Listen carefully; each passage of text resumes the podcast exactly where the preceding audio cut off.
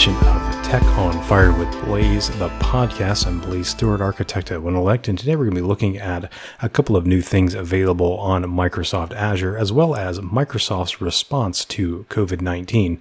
Now, Microsoft made a few announcements this week related to managed disks on Azure. There are three announcements they made related to disk. The first one is now there is available to manage disk the ability to have customer managed keys. So basically, what this allows you to do is have a key vault and then also a managed identity. And you can store the keys in a key vault and use a managed identity to access those keys in key vault and then use those keys to decrypt a disk that is managed on Azure. So this allows you to have the data plane on Azure accessing the keys and then unlocking those disks when the operating system boots.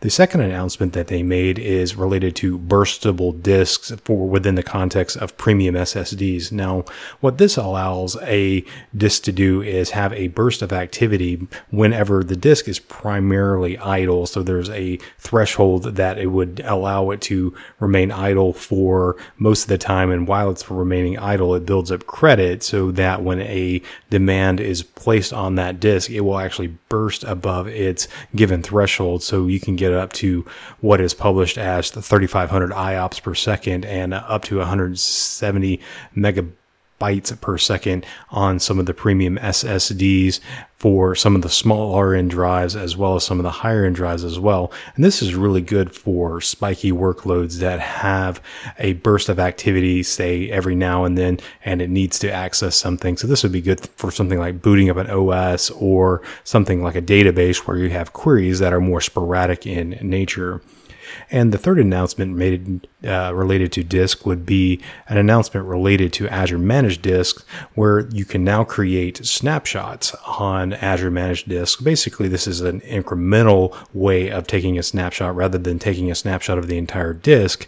It allows you to take a snapshot of a portion of the disk that is incremental from the last time a snapshot was made. So this allows for things like point in time backups where you can go back to a point in time and recover at that point using this particular feature on Azure managed disks. So the fourth announcement that they made related to things new on Azure this week isn't related to disk. This one is re- related to Azure Container Registry. Azure Container Registry now has Private Link available in preview. Now, if you're unfamiliar with what Private Link is, it's basically the ability to put a Azure resource that is platform as a service, something like Azure Container Registry, on an Azure VNet with its own private IP address. So instead of traversing the public internet to get out to something like a container registry, you would simply go to that private IP address and then you would have a connection into that managed resource on Azure as if it was maybe a virtual machine on your virtual network, but it's actually a managed service uh, rather than a service that you're managing on a virtual machine. So this gives a lot of possibilities for things like having a private network on Azure that is accessible over something like a VPN or an express route, and you can reach across that private network, that virtual private network into Azure on a private network on Azure without having to go across the public internet and access a container registry. And Private Link is available on other resources such as SQL Server, and there are other uh, resources that are coming online with this new feature available on Microsoft Azure.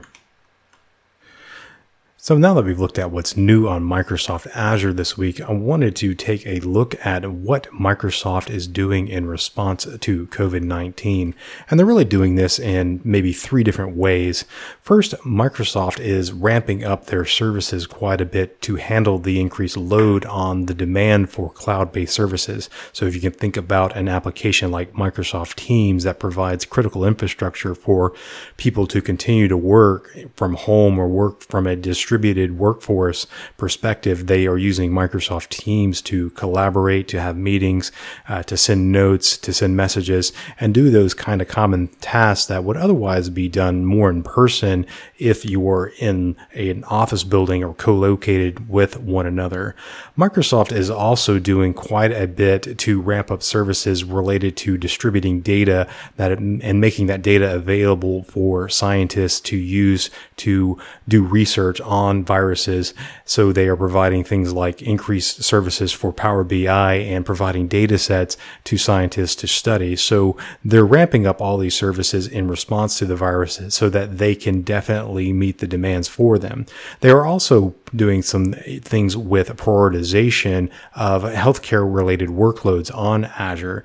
Here is a soundbite from Satya Nadella in an interview he did on CNBC where he's talking about his response and Microsoft's response to the virus in relationship to being what he calls the first responder to the first responders.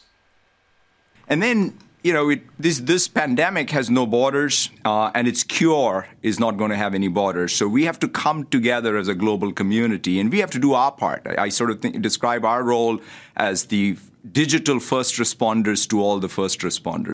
Uh, right now, my focus is more about our responsibility as that first responder to other first responders. Uh, I think that you know, with all these changes, in fact, there is going to be new demand uh, that we will have that we will have to scale to meet. Uh, and of course, ultimately, we are also going to be dependent on the world doing well for us to do well. Satya Nadella mentions in that interview how Microsoft is responding to the community at large, the healthcare community, by providing prioritization of healthcare related workloads on the infrastructure and providing prioritizations for things like first responders on their infrastructure as well. So what this means is that anything that runs some kind of healthcare workload gets a higher priority than something that might not.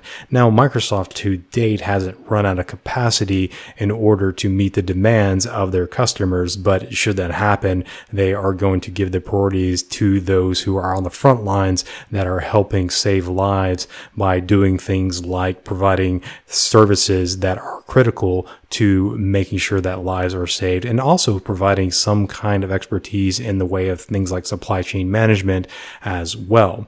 And thirdly, Microsoft is responding to the virus by taking care of their own. Satya Nadella and the interviewer reference a post that was put out almost a month ago by the president of Microsoft, Brad Smith. And he writes, I quote, we recognize the hardship that lost work can mean for hourly employees. As a result, we've decided that Microsoft will continue to pay our vendor hourly service providers their regular pay during this period of reduced service needs. This is an independent of whether our full services are needed. This will ensure that Puget Sound, for example, the 4,500 hourly employees who work in our facilities will continue to receive their regular wages even if their work hours are reduced. So many of the hourly employees that Microsoft have work in the service sector. They will provide services on the Microsoft campuses globally and those in the Puget Sound area. And when Microsoft is in a distributed workforce such as they are now, their services are not needed on the facilities, but even and so Microsoft is working to make sure that those hourly employees receive their wages. So, what does this mean for the world at large and companies like Microsoft? I think it shows that companies that are often criticized as putting profits before people are actually really more about putting people before profits. And these are often cast as two diametrically opposed forces, and they're really not. Microsoft is able to do what they are doing because they have been a profitable company. They are able to step up to the plate in a time of need and really to invest in things where they are needed because they have the resources to do so. They are able to pay their hourly employees even though they're not actually doing something on a Microsoft campus. They are able to help out the community at large by providing services and many other things. What this does show us is that we can go above and beyond, even sometimes when it might cost us something to help out people, especially those who have the means to do so. There are companies out there that aren't able to help others out, and that's because their cash flow has been interrupted because there's maybe something like retail or their work in the food service industry, and it's understandable that these companies would need to put employees on a furlough or something of that nature because they simply cannot continue to pay them because there's just not money to do that.